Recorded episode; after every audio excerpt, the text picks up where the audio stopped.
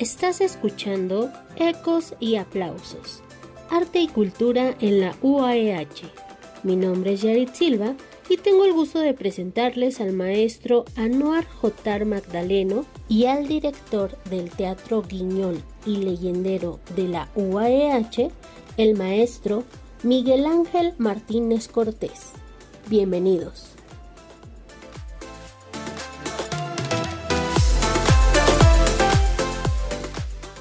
Artista universitario.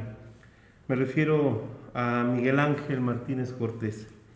Él es licenciado en Administración Pública con una especialidad en microcomputación aplicada a la administración y tiene también dentro de su formación profesional dos diplomados de arte. Ha cursado dramaturgia y actuación con maestros como el fallecido lamentablemente maestro Tomás Urtuzástegui, con también Vicente Leñero, Ricardo Pérez Cuit, Hugo Argüelles y Ludwig Margules, entre otros. Ha tomado cursos también y talleres para llevar a cabo la elaboración y el manejo de títeres con maestros tan prestigiados como Carlos Converso, por ejemplo. En la experiencia laboral podemos detallar, detallar y destacar del maestro Miguel Ángel Martínez Cortés. Es miembro fundador de la Compañía de Teatro 2 más 4 de la Universidad Autónoma del Estado de Hidalgo ha impartido talleres de teatro y de elaboración de títeres para el Teatro Guiñol de la Universidad Autónoma del Estado de Hidalgo. Es director de la Compañía de Teatro Guiñol de la máxima casa de estudios en nuestra entidad y desde hace varios años es el leyendero de la Universidad Autónoma del Estado de Hidalgo. Una cantidad verdaderamente importante de años, gran parte de su vida dedicada al arte y este realizado en la Universidad Autónoma del Estado de Hidalgo. Mi querido Miguel Ángel, qué gusto saludarte. ¿Cómo estamos? Gracias por estar aquí. Hola, muy buenos días. Pues muy bien y gracias por la invitación. Y aquí estamos eh, comentando pues algo acerca de nuestra trayectoria dentro de la universidad. Estamos hablando de una vida dedicada al arte, mi querido Miguelito, si me permites llamarte así como siempre lo he hecho con mucho aprecio, con mucho respeto.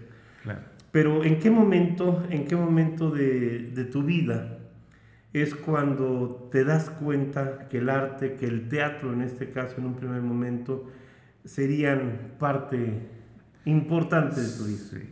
Así es, mira, prácticamente en 1975, que es precisamente cuando pues surge eh, como grupo la compañía de teatro 2 más 4. En ese entonces, eh, a insistencia e invitación de mi gran amigo, el director de ese grupo, Guillermo Cueva Ramírez, pues me invita y me insiste para integrarme en el grupo y a partir de entonces es que yo me doy cuenta de que el teatro pues me atrae, me atrapa y es entonces cuando me dedico pues prácticamente eh, todo el tiempo al teatro. Hace 45 años de eso, mi querido Miguelito. Así este, ¿Eras estudiante de preparatoria? En aquel entonces cursábamos el primer año de la preparatoria, ya que hicimos dos veces la, preparatoria, tanto Guillermo como yo. La hicimos, la repetimos dos veces y en la segunda ocasión que estuvimos en la preparatoria número uno es que se forma, eh, a idea de, de, Guillermo, formar un grupo de teatro. ¿Tú habías hecho teatro antes? No, nunca mi vida prácticamente había sido el fútbol. Desde el kinder a la primera prepa, eh, yo me dediqué mucho a jugar fútbol. Incluso me atrevo a decir que llegué a las reservas del Pachuca en aquel entonces. Y por azares del destino, pues tuve que dejar la las prácticas del fútbol y dedicarme a estudiar. Entonces eh, llega la idea de formar un grupo de teatro y es como me integro a este bello arte.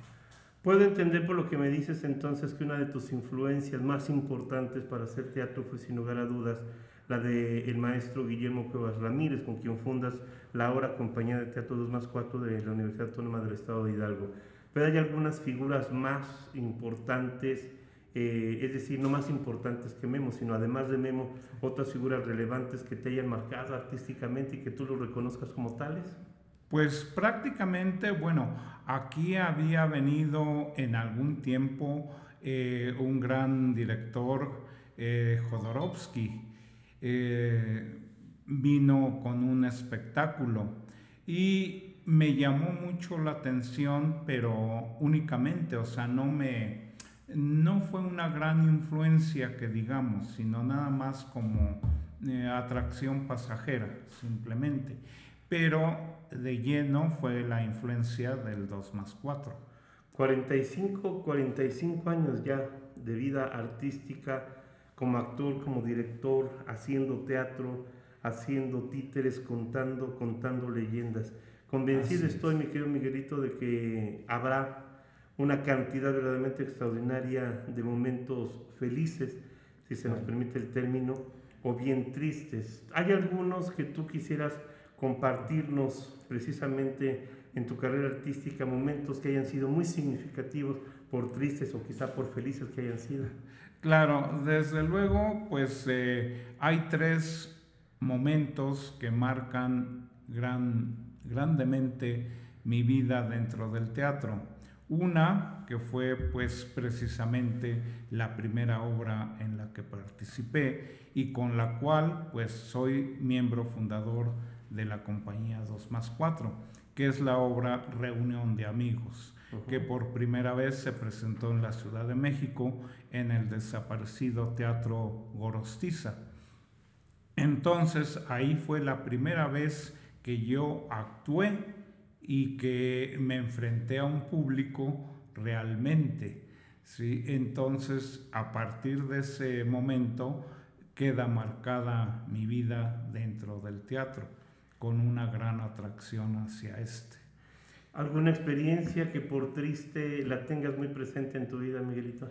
Así es, también, eh, pues en forma personal me marca mucho la obra eh, Campesinas y sobre todo Los Mineros. Los Mineros, obra escrita por Guillermo Cuevas Ramírez y que fue elegido el personaje para que yo lo hiciera también y me marca mucho sentimentalmente porque la trama de la obra es en relación a que unos mineros quedan atrapados en un derrumbe en una mina y da la casualidad de que mi padre murió atrapado en, una, en un derrumbe en San Juan Pachuca, en la mina de San Juan Pachuca. Eso me marca tremendamente como actor y como persona e interpretando ese personaje de un minero. ¿Qué obstáculos podrías tú reconocer si acaso los ha habido? ¿Qué obstáculos son los que has tenido que enfrentar, que has tenido que vencer para seguir haciendo artísticamente lo que haces? Pues tanto como obstáculos, más que nada son eh, resistencias personales, ya que yo, pues en un principio era o soy una persona muy tímida, muy introvertida, sin embargo, pues eh, la necesidad de enfrentar un público ante una representación es el reto más importante para mí y que pues lo he logrado vencer a través de los años y a través de las representaciones que he llevado a cabo. ¿Cómo podrías definir o compártenos lo que tú podrías definir como tu proceso creativo? tanto para montar una obra como director, tanto como para abordar un personaje en una puesta en escena teatral, tanto como para hacer la interpretación narrada de una leyenda?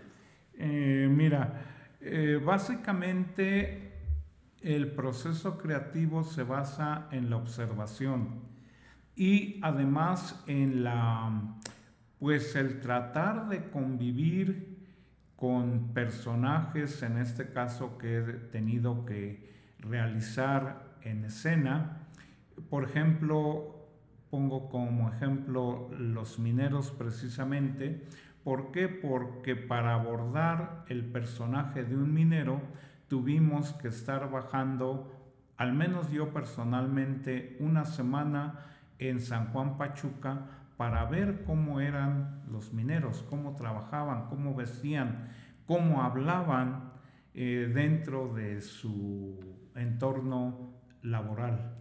Entonces, de esa manera es como yo trato de abordar un personaje, de darle vida en escena a través de la observación. La investigación y la, investigación, indiscutiblemente, la investigación desde vestuario, eh, características al hablar, en fin, todo esto pues requiere de una investigación profunda. En el caso de, del personaje de leyendero.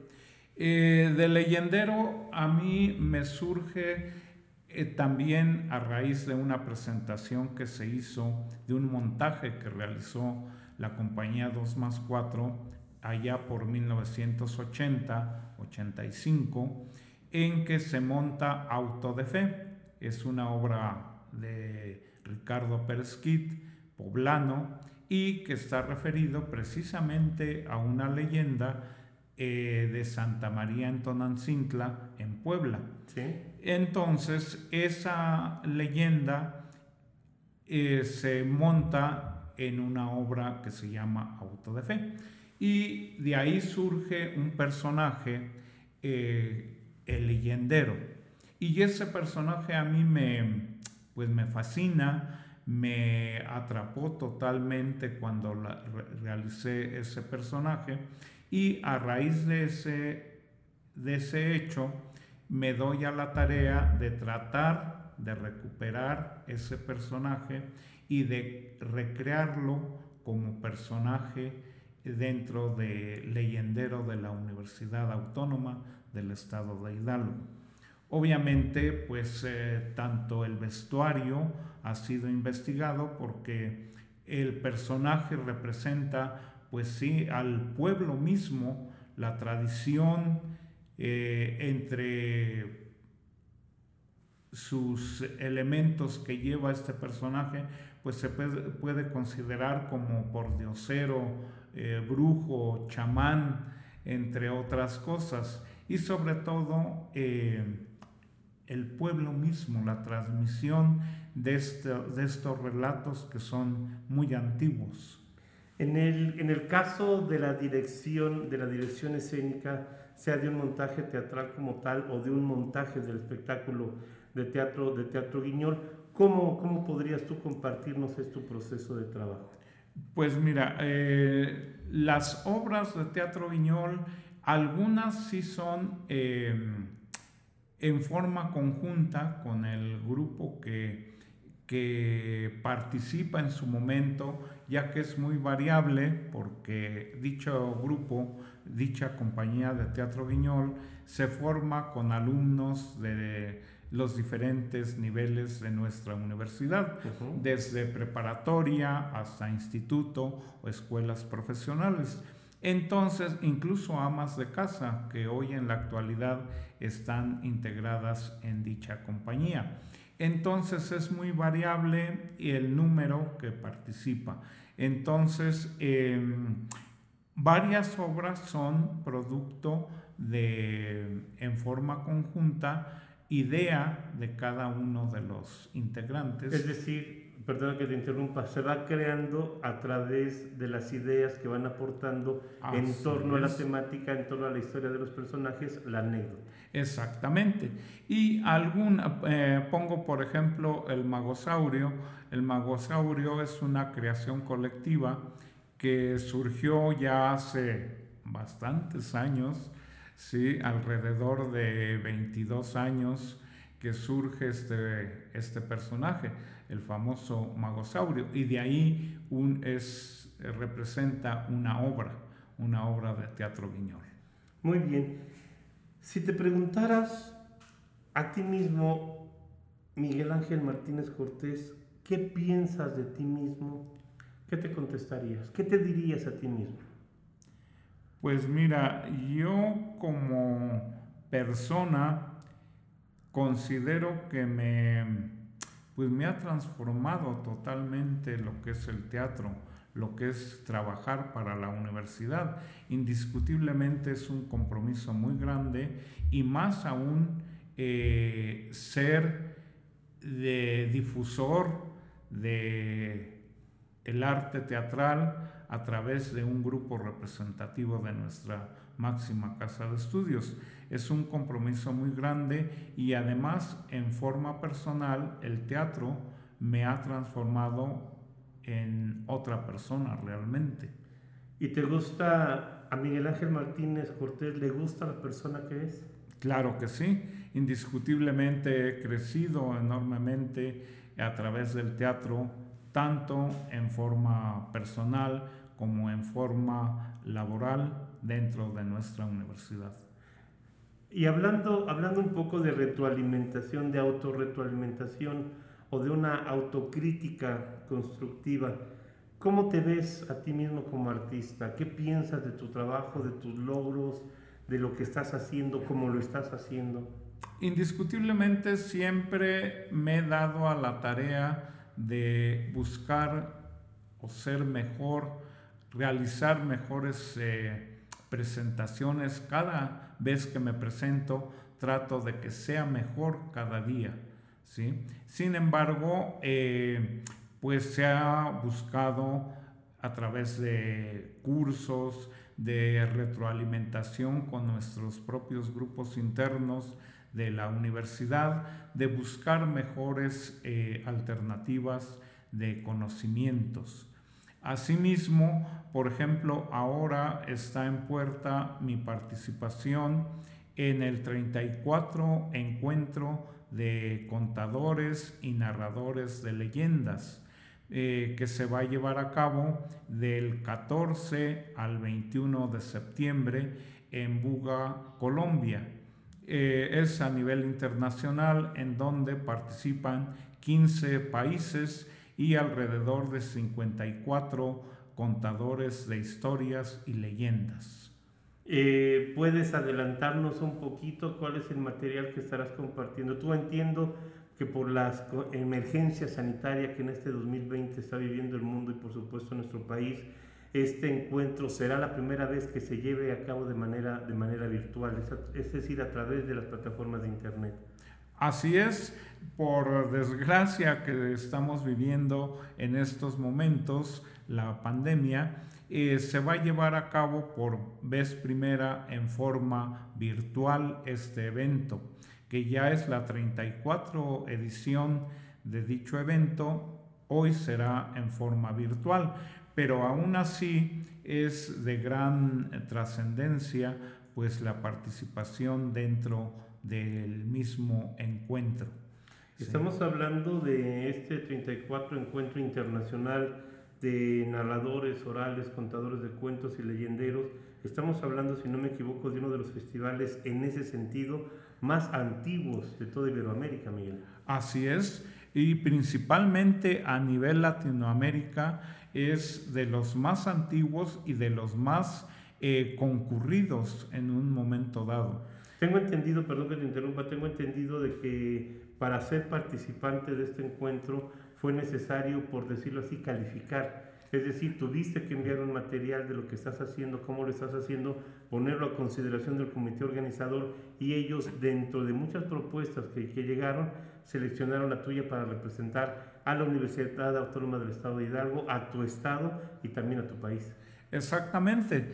Además de que se llevó a cabo una selección primaria de muchos trabajos, ya que es a nivel internacional y además llegaron trabajos, pues prácticamente me atrevo a decir, de todo el mundo.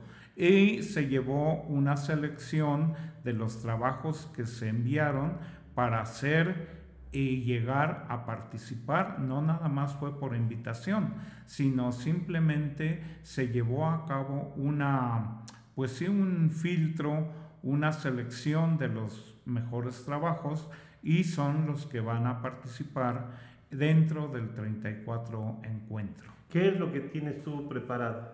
¿Cuántas presentaciones tendrás durante este festival? Desgraciadamente por el número de participantes únicamente tendremos una sola participación. A mí me toca hacer la representación el día 15 de septiembre a las 4 de la tarde. Cabe comentar que es la misma, el mismo uso horario de Colombia y de, México. Entonces sería a las 4 de la tarde el día 15, si pudieran seguirnos a través de la plataforma, eh, sería maravilloso. Para esta ocasión eh, yo estaré contando o narrando la mm, leyenda de por qué a Pachuca se le llama Pachuca, la novia del viento, o Pachuca, la bella airosa. Perfectamente. Pues muchísimo éxito, felicidades por esta participación. Esperemos que el próximo año las condiciones epidemiológicas a nivel internacional permitan el hecho de poder participar directamente en Buga, que ha sido la sede de este festival desde su inicio, Buga, allá en Colombia. ¿Qué significa para ti, Miguel, el ser parte de los creadores artísticos de la Universidad Autónoma del Estado de Hidalgo? Pues eh, en primera un gran compromiso de seguir poniendo muy en alto el nombre de la universidad y como grupo representativo pues eh, es un gran compromiso, una gran responsabilidad de ser difusor de las artes artísticas dentro del contexto de la universidad y de la sociedad hidalguense, además de llevar pues a todos lados, tanto a nivel estatal, nacional, y pues hoy que se brinda la oportunidad de llegar en forma internacional, pues es un gran reto y un gran compromiso. Y lo es porque además eh, la misma circunstancia de tener que realizar este festival de manera virtual da también la posibilidad de que simultáneamente personas de estos países participantes hasta donde habrá de llegar precisamente la, señal, tendremos la oportunidad de que, de que, tu trabajo sea apreciado, no solamente por el, por el público de Buga en Colombia, sino que pueda ser apreciado en varios países del mundo, precisamente merced a las nuevas tecnologías de información. Exactamente, esa es la fortaleza de este encuentro virtual que se va a llevar a cabo, en donde no solo exactamente lo verá el público de Buga, sino que pues será en todos los países donde habrá un participante que realizará su presentación para no nada más un solo público, sino a nivel internacional se abarcará un gran número de público. Así es. ¿Cómo quiere ser el día de mañana? ¿Cómo quiere ser recordado el día de mañana Miguel Ángel Martínez Cortés? Pues sinceramente el mejor leyendero de la, no nada más de la universidad, sino del estado de Hidalgo y principalmente de Pachuca, que es rica en leyendas, rica en tradiciones y que qué mejor que ser recordado como el único leyendero que exista en la ciudad de Pachuca. En, este, en ese sentido, hablar de leyendero es hablar de un personaje que tiene un extraordinario bagaje de leyendas. ¿Cuántas leyendas son aproximadamente las que tiene en su repertorio leyendero, Miguelito? Eh, actualmente eh, son alrededor de 12, 12 leyendas, además de que, bueno, dependiendo del lugar donde me presento, me doy a la tarea de buscar alguna leyenda acorde eh, o surgida en ese municipio o en ese lugar. En esa región. Exactamente, para que el público que me escucha, que me ve, pues eh, relacione los hechos y ha dado resultado.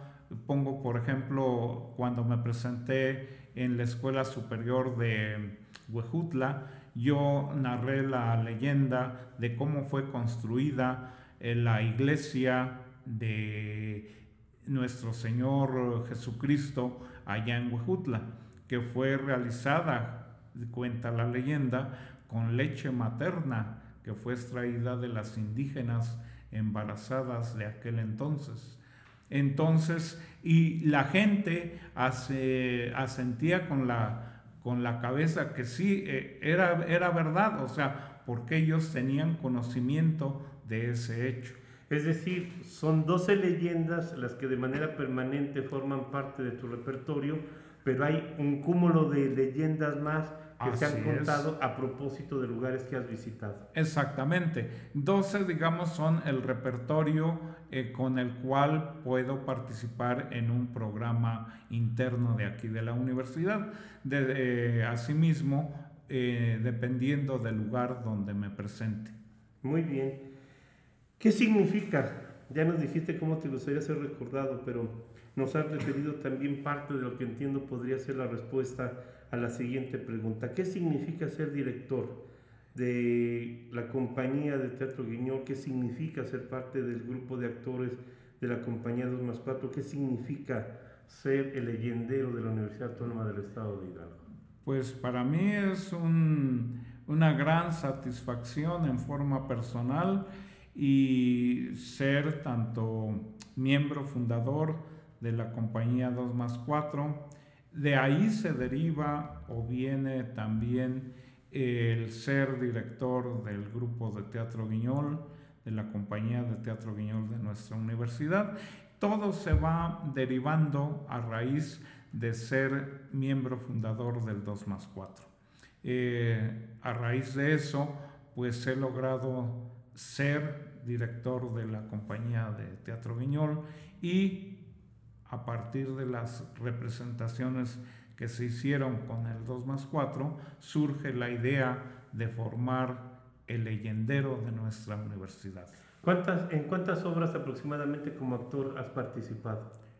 Pues alrededor de unas 2.000 obras durante 45 años. 2.000 presentaciones. Así es. ¿Y en el caso de obras, cuántas son más o menos? Eh, bueno, pues alrededor de unas 200. Más o menos. Más o menos. En el caso de, en el, en el caso de, del, de Teatro Guiñol. Del Teatro Guiñol. Ahí son un poco menos, ya que este, eh, y además de que ha sido muy cambiante en, los grupos, serían alrededor de unas 100 obras. Las que se han montado a lo largo de Que este se han montado alrededor de 22 años. Y en el caso de Leyendero, ¿cuántas presentaciones aproximadamente lleva el Leyendero? Híjole, sí es un poco difícil. Incontables. Incontables también. Y las que faltan todavía. Sí, exactamente. Pues hemos tenido un gran placer de platicar con nuestro querido Miguel Ángel Martínez Cortés, leyendero de la universidad, actor de la compañía titular de Teatro 2 más 4 y director de la compañía de Teatro Guiñol. ¿Algo que quisieras agregar, mi querido Miguel, para despedir esta breve charla? Pues más que nada hacerles una atenta invitación a que pues nos sigan, sigan a los grupos representativos de nuestra universidad con una gran calidad prácticamente todos. Y hoy en día pues una atenta invitación para que participen, nos vean como leyendero en el 34 encuentro de contadores y narradores de leyendas que se llevará a cabo del 14 al 21 de septiembre. 4 de la tarde. 4 de la tarde en punto. La invitación es para que sigas la cartelera, amiga, amigo nuestro de la Dirección de Promoción Cultural de la Universidad Autónoma del Estado de Hidalgo. Estaremos dando difusión y estaremos atentos a la presentación, a la representación que de la Universidad del Estado y de nuestro país hará el licenciado Miguel Ángel Martínez Cortés en este importante evento de narración, de cuentacuentos y de leyendos a nivel Iberoamérica. Muchísimas gracias, mi querido Miguelito. Gracias, licenciado Anuar, y pues un abrazo y una eh, invitación a todo el público a que nos siga. Hasta la próxima tercera llamada. Hasta la próxima. Gracias.